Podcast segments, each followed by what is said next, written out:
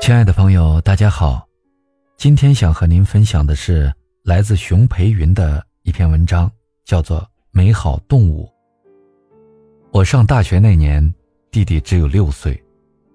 第一次放寒假，我带回一个单放机和几盒磁带。有一天早上，弟弟钻进我的被窝，当时我正躺在床上听《梁祝》，于是取下耳机罩住他的耳朵。那是弟弟第一次听世界名曲，他满脸的惊喜之情，我至今未忘。虽然弟弟只会说“真好听啊”，但我知道，在那一刻，这幼小的生命被美好的东西打动了。《梁祝》为什么好听？六岁的弟弟答不上来。现在的我对此也一无所知。这个世界上。有些美妙的东西，是无法解释的，就像我无法解释为什么会怀念某个大雪纷飞的清晨或者黄昏。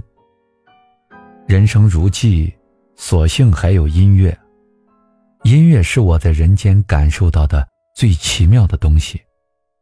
虽然我没有真正的创作过或者拥有过任何一首歌曲，但那些动人的音符一直在精神上。滋养和丰富着我，那些源自心灵深处的寂寞、牺牲与欢喜，直接通向的，与其说是爱，不如说是人的神性。而这种神性，正是基于深藏于人心中的美的激情。而就在此刻，当我开始写这篇文章的时候。耳畔交替响起的是阿炳的二泉映月，和柴可夫斯基的《如歌的行板》。几十年前，小泽征尔曾说过：“二泉映月这支曲子，他必须跪着听。”而《如歌的行板》也让托尔斯泰潸然泪下。